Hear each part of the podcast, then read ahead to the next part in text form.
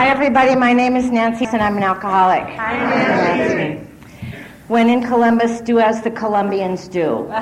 Um, through God's grace, the program of Alcoholics Anonymous and strong sponsorship, I've been sober since May 23, 1971.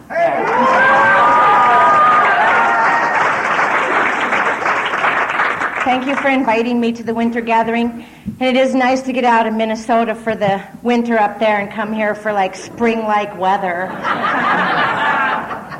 We have been living in Minnesota for 10 years now, and we moved there from California, where I lived, where I was born and lived my entire life. And then we moved to Minnesota. And uh, so everybody in California was asking me about it and did I mind the cold weather and all that. And um, I said, um, no, the good thing is like my nipples are erect almost all the time.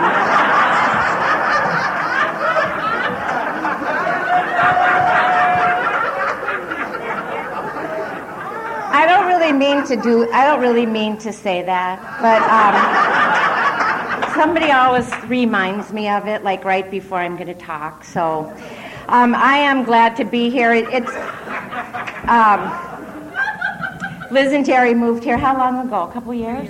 Two years ago. And, um, and it's great to see them and their son Max and um, Ed, my husband, came with me because he does sponsor Jerry. When he started sponsoring Jerry, he told Jerry to call him at 12 o'clock every night. And that was because Ed was already in bed and he didn't want to talk to him.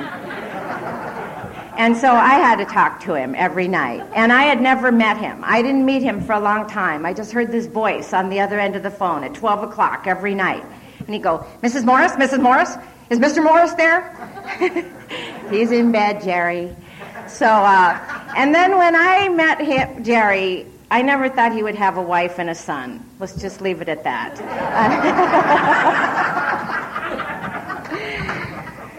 and um, Robin came with us. I sponsored Robin. She and Jerry got sober together. They hung out together.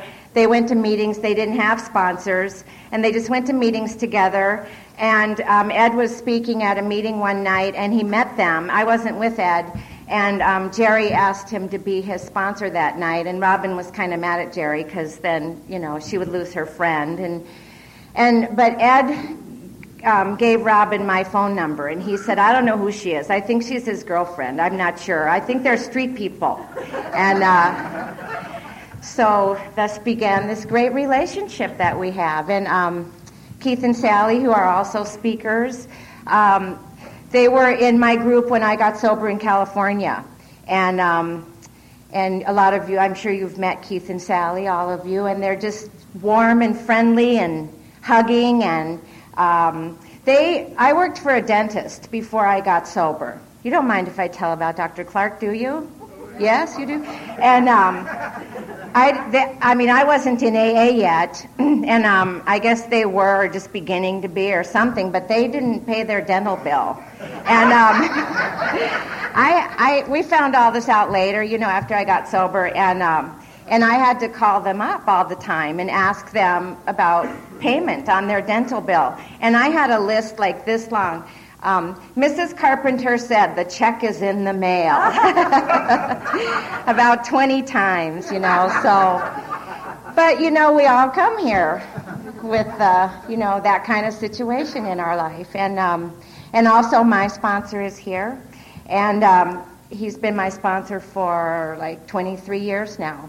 And uh, in fact, when I was kind of new in the Pacific Group in California, were you the, one of the first people that got me started in those disguises going to the airport? To, and uh, Clancy used to travel. I mean, he still does. He would travel all the time, going out of town speaking. And and one time, um, Keith and another guy suggested that I get dressed up in a disguise, and they were going to take me to the airport to surprise Clancy. That time, I think it was just as a real old lady with a hunchback and they put me on a bench and had me wait there, and then they walked down the corridor, and then I jumped up and I went hobbling toward Clancy, and and um, and when I got to him, he just karate chopped me and left me laying on the floor, and. Um, but then I sort of get, uh, you know, hooked on these things. So I just, I never know when to stop, you know. So it's like every time he went on a trip, I wanted to get some new elaborate disguise to wear to the airport.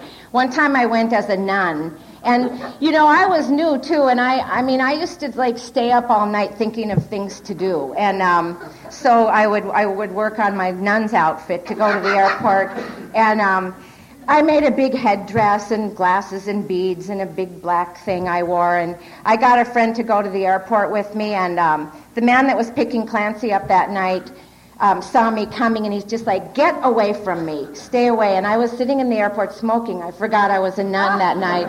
And, um, but then when Clancy came in, I, um, you know, I waited till he walked for a little ways. Then I walked up next to him and I had this thing on that stuck out. And I just whispered, um, would you like to get into the habit?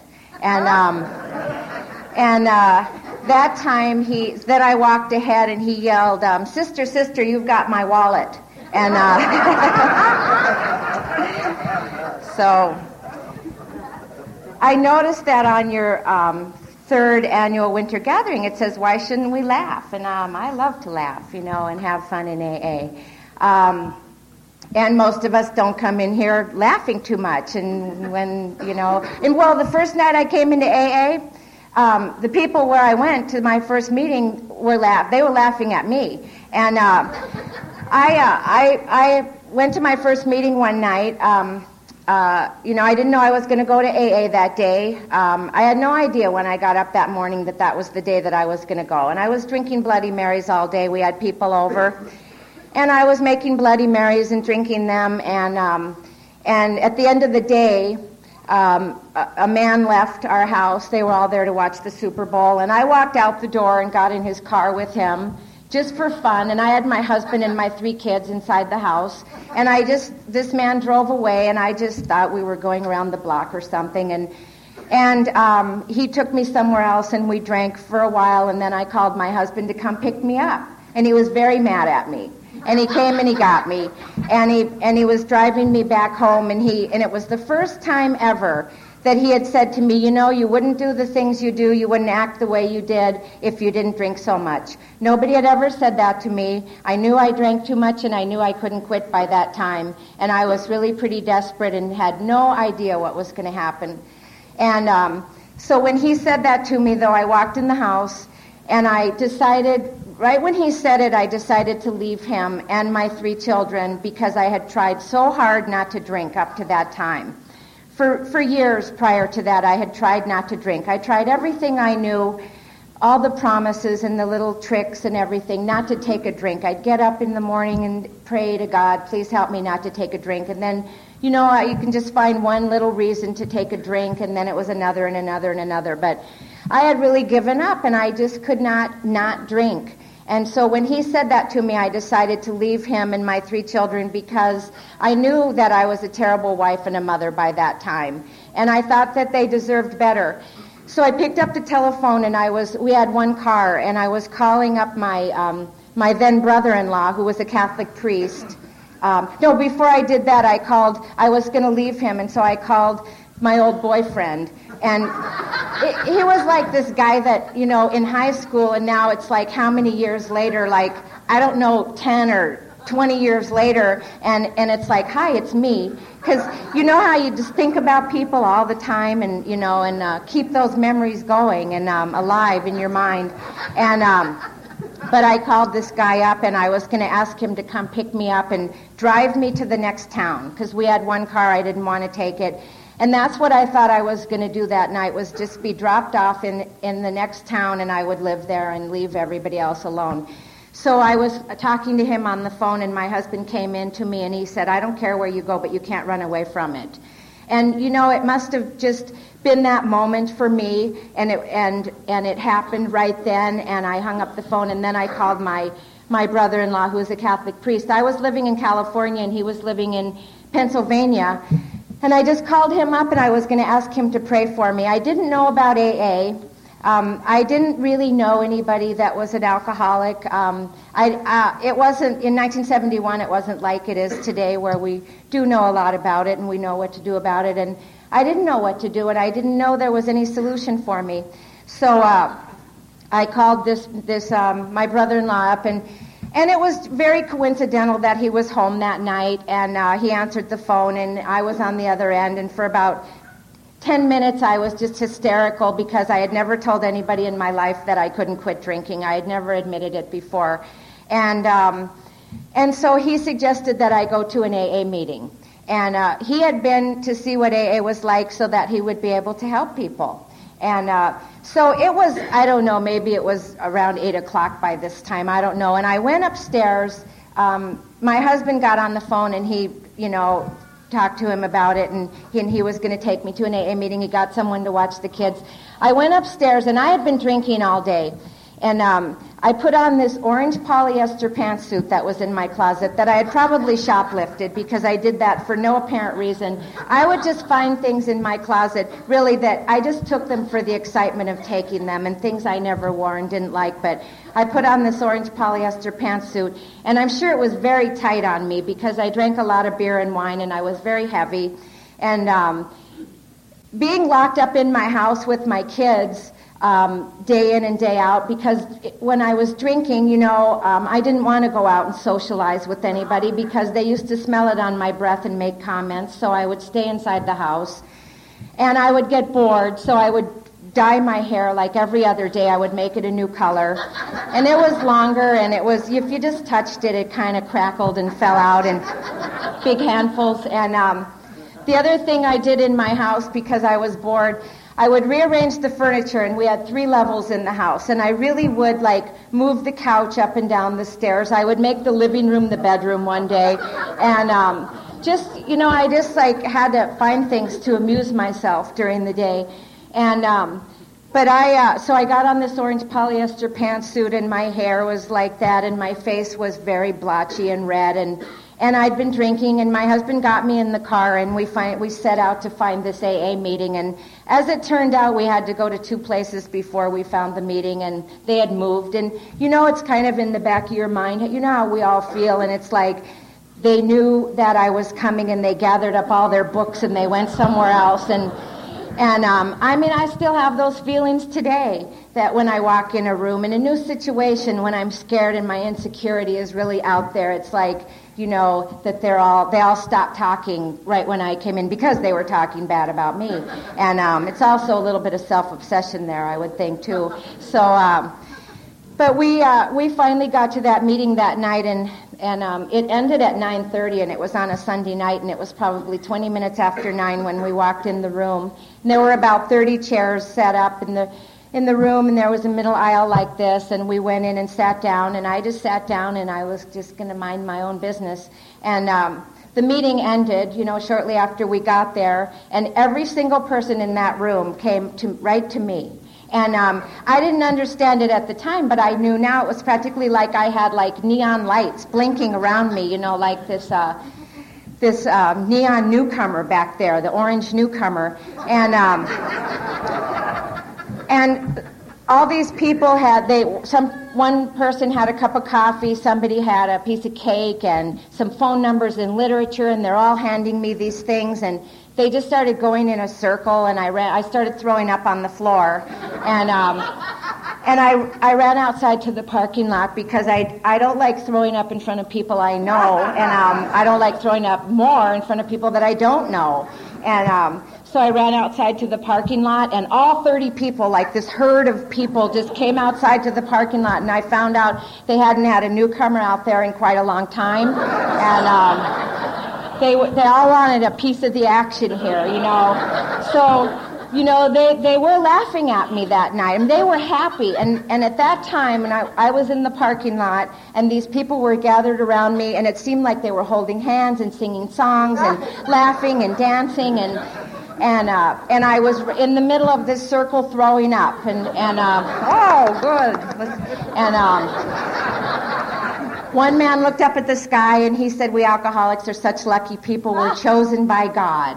I mean, I think that's kind of a stupid thing to say to somebody who's throwing up on your first night. Oh yeah, yeah, I feel so happy, so fortunate. I am chosen by God. Barf, and um, so that that was my beginning. But um, there were some ladies there that night who asked me to. Um, they said they would drive me home, and I was too afraid to do that. I didn't know what was going to happen, and uh, I guess my husband slipped them our address and phone number because the next day, I was just sitting on the couch in my living room, staring at the wall, not knowing what happened or what was going to happen. And um, they knocked on my door and they came and sat in my living room and talked to me. And they shared with me. And, um, you know, i will back up a little bit here. I didn't know anything when I got here. Absolutely nothing at all. And after I got sober, you know, I realized that I spent most of my life drinking alcohol um, in, in, different quantities, and um, and I mean, from the time that I was in high school, as a very young teenager, I drank, and it, it was I never picked up a drink and said I'm going to take this drink because I have a speech to give in class today, and this will make it easier. But I did that. It was just like an instinctive thing that I did. I used alcohol my whole life. And so I was used to being the way that I was. And when I got here and I had to give up alcohol, I mean, like we all are, I was in shock for a while, just um, at at how raw I felt and my emotions, and and I I no longer had alcohol to buffer these feelings. And I had my whole life, but, but as I said, it was just kind of a thing that I did, so I didn't really realize it. I grew up in a family that drank. Um, every, I have five brothers and a mother and a father and a sister. There was a built-in beer keg in the refrigerator when I was growing up, and, and when I was a young teenager, I saved up empty jars during the week, and and um, and when nobody was looking, and they'd put the new keg in on Saturday morning, I'd sneak down there and fill the jars with beer and put them in my closet, and and keep them there until the keg got emptied. I'd go to the keg when, when nobody was there and drink what I could. And then I had my stash in my closet. And I just did, that's, the, that's just what I did my whole life. And um, so, so I really couldn't live without alcohol like, like we can't, you know, we find when we get sober, but I certainly didn't know it. And, um, I mean, I, I drank to, to do everything in my life. I drank when I'd have to call a babysitter to come. I'd have to have three drinks, you know, and I looked back and saw that. I, I tried to, for, for a while, I mean, I tried to, to live the role of being a wife and a mother, and that's all I was told that I was going to do. Um, nobody suggested anything else to me in my life, and so that's what I was doing and um, and trying to do my best. But you know, in that house I where I lived, I would be peeking out the drapes all the time at the ladies outside. What are they doing out there, and why are they dressed like that? And and then I'd go have a little drink, and and then I'd try to have to, to do things to, in order to fit in and have like baby showers and things like that that people do that are living in that kind of situation. And, and I remember one time there were women sitting in my living room and I went into the kitchen, you know, and I just grabbed a big bottle of wine that I had in there and I was just trying to get a big drink, you know, behind the refrigerator door be, so I could go back out and, and talk to those people. And I tried to, to go play tennis and with you know when I had my kids and try to go join these women and do things but I I had vodka and Kool-Aid in a thermos when I went down there and then they smelled somebody smelled it so I didn't do that anymore but you know it um, it, it is, um, you know, kind of shock, uh, shocking. I felt shocked when I came in here and I was without alcohol, and this I didn't like the feeling that I had that I was so scared because I didn't think that I was scared not knowing that alcohol had gotten me through my life up to that time. Um, having five brothers, I got kind of tough, and so I would beat people up and do things like that. So I didn't know I was scared because I would do things like that. In Clancy's backyard one time, we have a, a yard every Saturday, and it's when I was newer and I couldn't control myself quite as well as I can now. And um, I don't know, things had piled up, and it was hard taking care of the kids and this and that. And and we always played volleyball, and then it, and we always the two teams would fight and argue, and and if uh, if your hand touched the net, you know that was bad, and the other team would go, you know, they'd try to take the ball away from you, and then we'd say the ball touched the net, and they were all dancing around saying the ball touched the net, the ball touched the net, and I was not in a good mood that day, and this guy was right in front of me, and I just like just just wound up and slugged him so hard and then I jumped on top of him. But before anybody knew what happened I mean they just saw us so they thought he was beating me up but I was beating him up. And um and uh, but you know that's the good of a place like that I guess because I can't go to work and do things like that you know Robin, for heaven's sakes, well, Robin's out with the baby, but Robin's like the boss in the office where I work now. I don't think she'd like it if I did that to her. Um, but, uh, you know, so here, so I got to AA, you know, having relied on alcohol my whole life, you know, and, um, and, uh, and just the way I lived my life was, was um, you know, the, um, sometimes I wasn't drunk when I did things, you know, but it was always the feelings that I had inside because I'm an alcoholic caused me to do the things that I did and caused things to happen in my life, like getting pregnant when I was 15 years old because a man dared me to sneak out of my house in the middle of the night. I used to ride horses at a stable across the street from my house. And I loved the horses, and I'd go up, be up there hanging out, and this guy who was like a bum and a transient, and nobody. Now i mean i look i look back on this and laugh and it makes me very grateful that i found what i did or i would have just been living that kind of life. But he's he was a bum and he and he uh, lived in a little shack up there that was like as big as this area right here.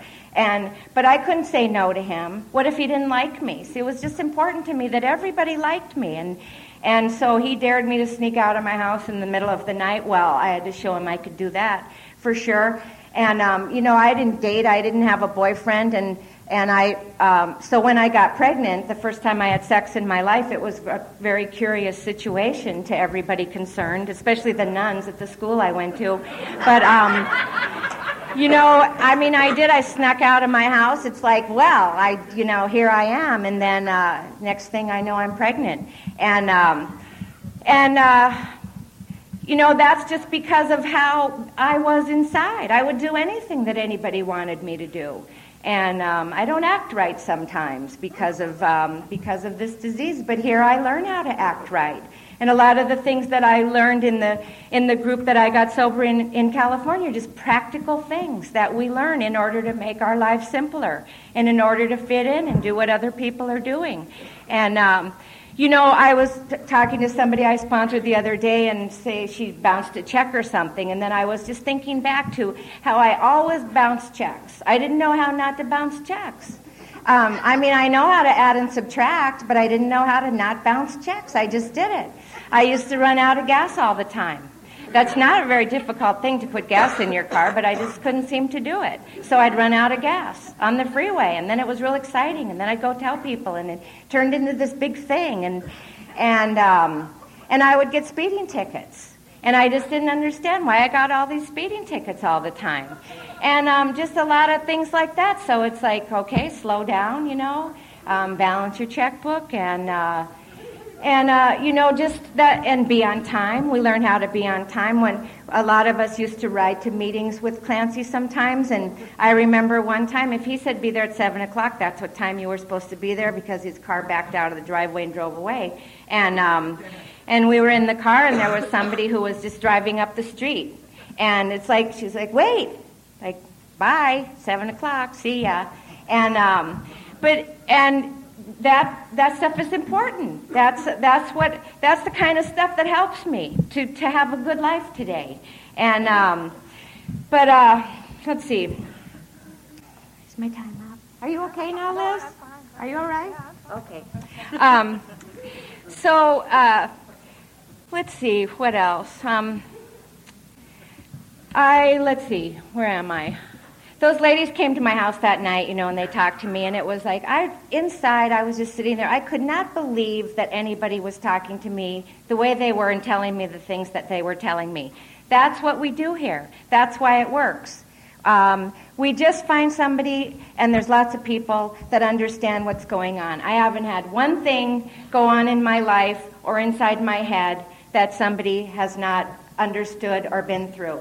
As soon as, if I can get to the point where I realize that's true and that I don't continue inside to say, well, I'm different. They really don't understand exactly how I feel. They might, it's close, but you know, when I one day said, they do understand and I am not different, then I, I was able to get better. I don't have any unique thoughts or feelings here.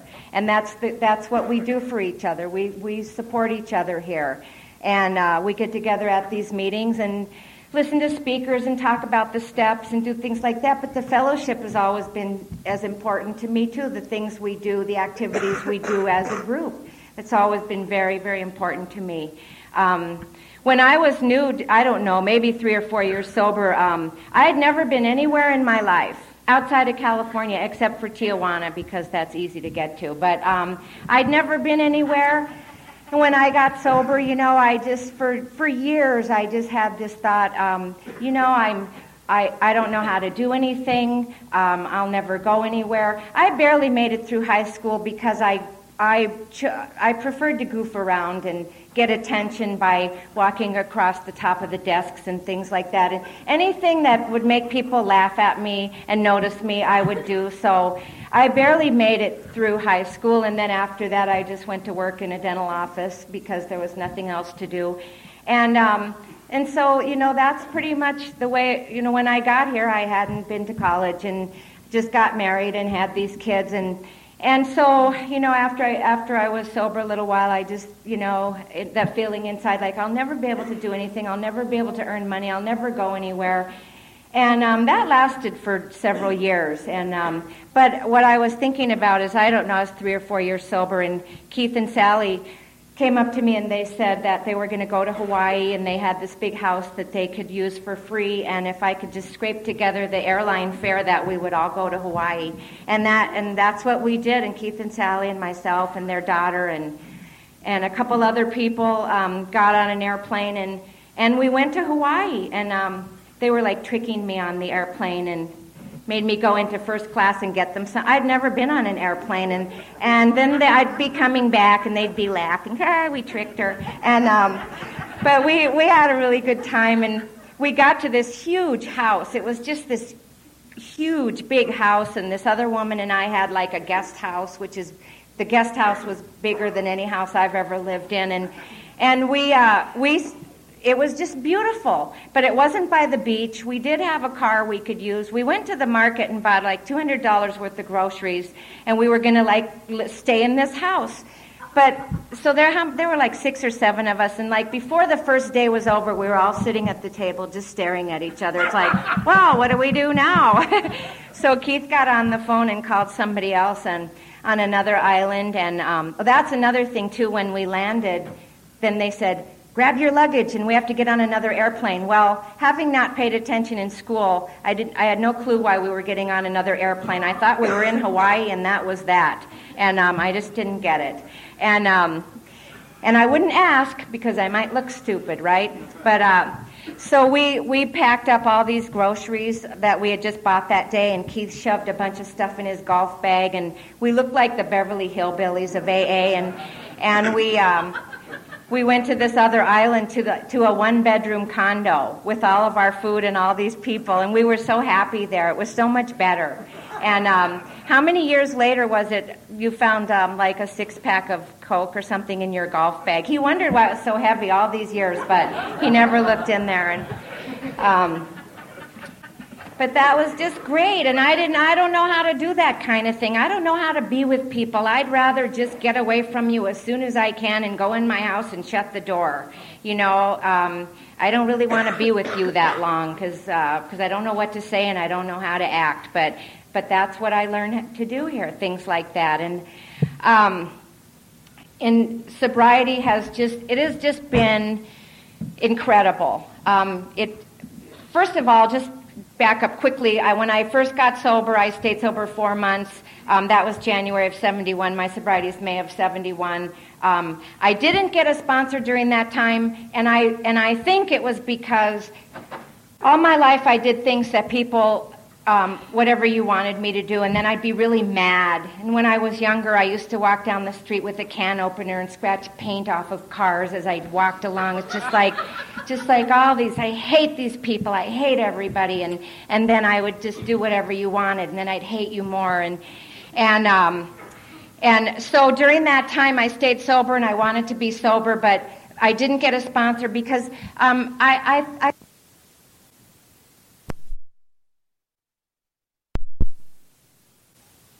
anybody. I thought somebody would say yes, but they really wouldn't want to sponsor me, so it'd just be easier if I don't ask. And, and I went to AA and I loved it. And I think a lady had left her daughter with me for the evening, and then she didn't come back for three days. And, and then, I, of course, I said, Oh, it's okay. I don't mind. Just leave her. You know, she can live here till she's 18 years old or whatever. It's okay. And then inside, it's like, Oh, I hate you. And, um, so, you know, I, I, one day I was getting ready to go to a meeting and I just had some wine in the refrigerator that I happened to have in there to cook with, which I don't have anymore. I don't have any alcohol in my house at all. And I feel more now um, at 25 years of sobriety that I could take a drink than I did when I was a year sober. I said, Oh, I found it. I'll never take a drink again. And that's not true, and I don't say that, and I've seen plenty of people drink again. But um, I had that wine in my refrigerator, and I went in and I drank a little wine. And my husband was late with the car, and I didn't think he should treat me like that. I'm an alcoholic, and and um, he came home, and I got in the car and bought a half gallon of Spanada, went out and drove around, and and tried to get arrested because. Um, because I hadn't been arrested, and I came in here thinking I was really bad, and then I heard all of your stories, and a lot of you were worse, and now I'm nothing again. I'm just nothing. And um, so I think, you know, I could get arrested. So I drove down the Ventura Freeway drinking this big um, half gallon of Spanada wine, and nobody saw me. And then I threw the bottle out the window. I just threw it out, and then I'm looking in my mirror. Nobody saw me. I just drove home, and there I was again, face down on my blue shag carpeting and my red wine throw up one more time. That's like, that's it. That's my jail, I guess, you know, laying face down like that. So, uh, so that's, you know, my sobriety is in May of 1971. And uh, when I when I got uh, uh, pried from the carpeting that morning. You know, I didn't have the hope that I had the first time, and and um, I was very scared, but that was good. And I found the Pacific group. I lived kind of far away from there, but some people that were in my group um, took me over there, and uh, and I went there for until I moved to Minnesota. And um, it's a group that believes in a lot of action and activity and, and no nonsense. And um, I tried I tried um, to get attention in any way that I could, and a lot of it was like by acting bad and crazy and silly and and I didn't get a lot of attention for that. So I had to stop acting like that. I had to start acting good, and that's something that's talked about there. You know how we we act our way into right thinking and and I and nobody cared when I acted. I remember somebody one time said, "You just sit around in coffee shops at night and see who can be the craziest." And I you know, I realized that's what we did.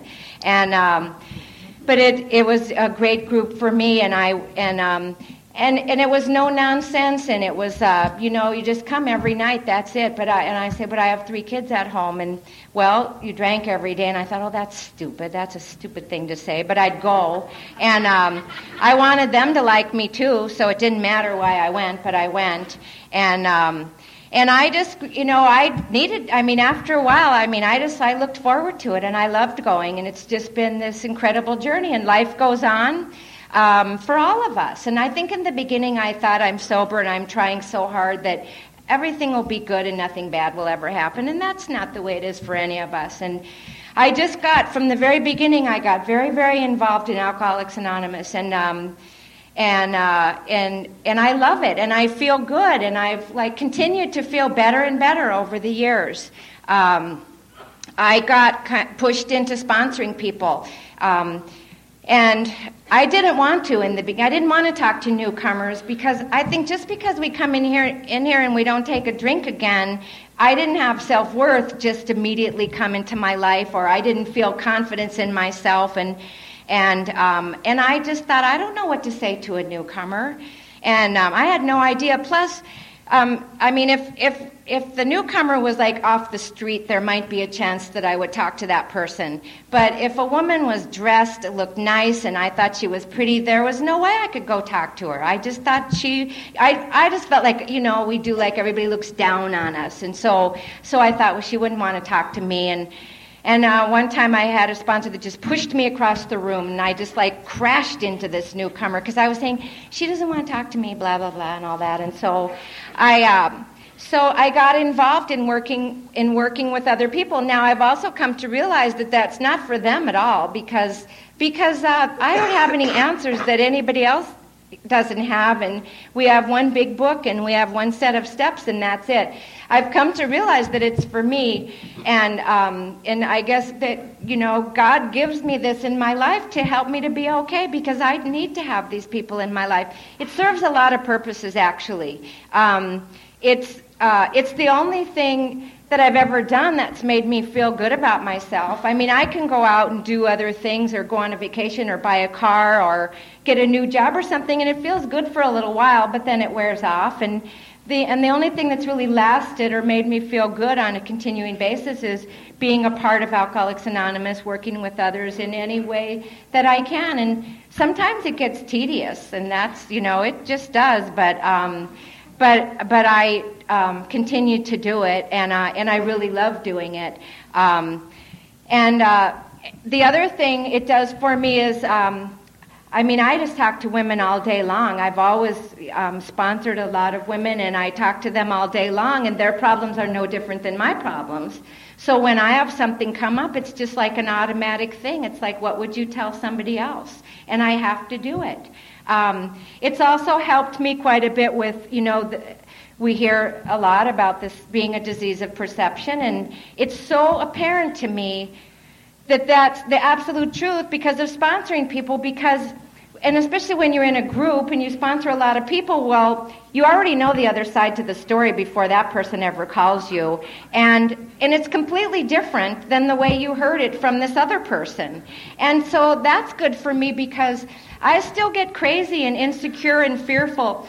Um, I've recently started out now on, um, I decided to, to, to try acting, and so I, um, well, first of all, I went on this audition for a, a little movie, an independent film, and I, and um, I, they told me this part they wanted me to read for, and so and I went there ahead of time and I got to practice it, and then I did it, and they I don't think they really liked that very well. But then she said, "Here, read this." And just take a minute to look it over, and I looked it over, and it was a drunk lady. So, um, so I just said, "Okay, I'm ready," and um, and then I did it, and she was just sitting there, and I finished, and she said, "Good," and um, so so I got to do this little part in this movie. But um, the the best thing was that I went to the to a meeting um, and they handed out the script and I read and it was just a small part, but I read um, what it was about and um, and I was this police person's mother and I was when when this when my daughter came to my house she was looking in the window for me, and I was laying on the floor in my house, face down in vomit in the movie. And that's how it was. And, and I, I got kind of choked up when I read it. And, and I thought about it later, like, why did it affect me like that? Um, and I think, I thought I could still be like that today. I could just still be laying on the floor in my own vomit today. Um, if, if I hadn't found Alcoholics Anonymous and, and, and continued to do the things that I've always done since I got here. But um, then after that, I went on this audition for a part in a play, and um, you know, I I make myself do these things now because I it's like I cannot not do them. I worked in this locked mental hospital when I was very newly sober, and. Uh, and there were some old people in there, and they were just going to die. Their life was basically over. And I re- and I remember looking at this lady one time and thinking, um, I wonder if she has any regrets and things that she didn't do in her life because she was afraid. And I don't ever want that to happen to me. I don't want to get, you know, when what did, you know it, the people that I who what was I afraid of? I wouldn't even remember then. So I just I just kind of make myself go do these things, but. You know, I was driving there that night, and for this audition, I thought, "What are you doing? Why are you going to the?" You know how we always have that thing inside of our head that tells us, um, those bad things. And um, so I went on this audition, and then they called me to come back the next day, and I went back the next day and read again, and then they said that if I got the part, they would be calling on Friday. So Friday came and went, and nobody called, and I was trying to act like I was okay, and I and it was it was all right, and I was really sad inside, and you know, it's like it's like the biggest deal in the world at the time. So the next morning, though, this guy called, and he was the stage manager, and he said that they wanted to give me a part in this play. And I was so excited, and I was just jumping up and down for two minutes, and then the head started. It's like, Well, they called a day late. So they probably called every other actress in the Twin Cities. Nobody wants to do this part, you know. You're the only one that'll do it.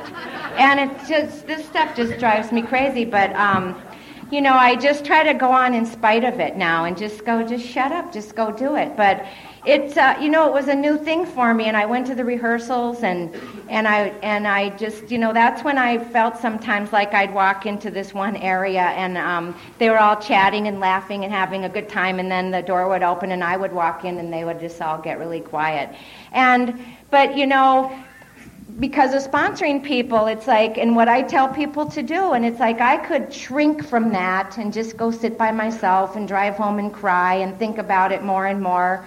Or, you know, what a lot of times people will say to me, you know, you know that Liz B, she, she just didn't even say hello to me. And then I'll say, well, did you say hello to her? And um, so that stuff goes on in my head. And it's like, why should I think that the director needs to say hello to me first because she's the director and I'm just like this poor little person? So, so then I started, you know, saying hello, hi, how are you? And bringing cookies and things. Maybe they'll like me if I bring cookies. No, not really. But, um, you know, then I felt better because I did that. And, uh, and then they talked to me. So, um, it's it's an ongoing experience for me here in Alcoholics Anonymous. I mean, it's just it, it doesn't matter. It's like day by day sobriety, and it's just day by day going on with life. And um, uh, I'm on my third, my current husband, Ed, is my third husband here in AA. And, um, and uh, we got married in the Midnight Mission, where Clancy runs the Midnight Mission. And um, we just went down there one day and, um, and we got married down there. And it was really, it was pretty neat. And um, we had a Japanese judge come in. Actually, Clancy married us. There's a picture of him with the big book and his Viking crown on his head, and that's our that's our wedding picture actually. And um, but uh, you know, I've had my ups and downs with that, with relationships, like we all do. I think it was. Um, I think it was when I was newly sober, or not newly, I'm talking like four years or something like that with, uh, after my first divorce and, and, um, and this relationship thing and feeling rejected and I'm going to, you know, it's like, it's like the, a terrible feeling. I mean, now it looks different to me. You know, I understand it differently than I did at the time.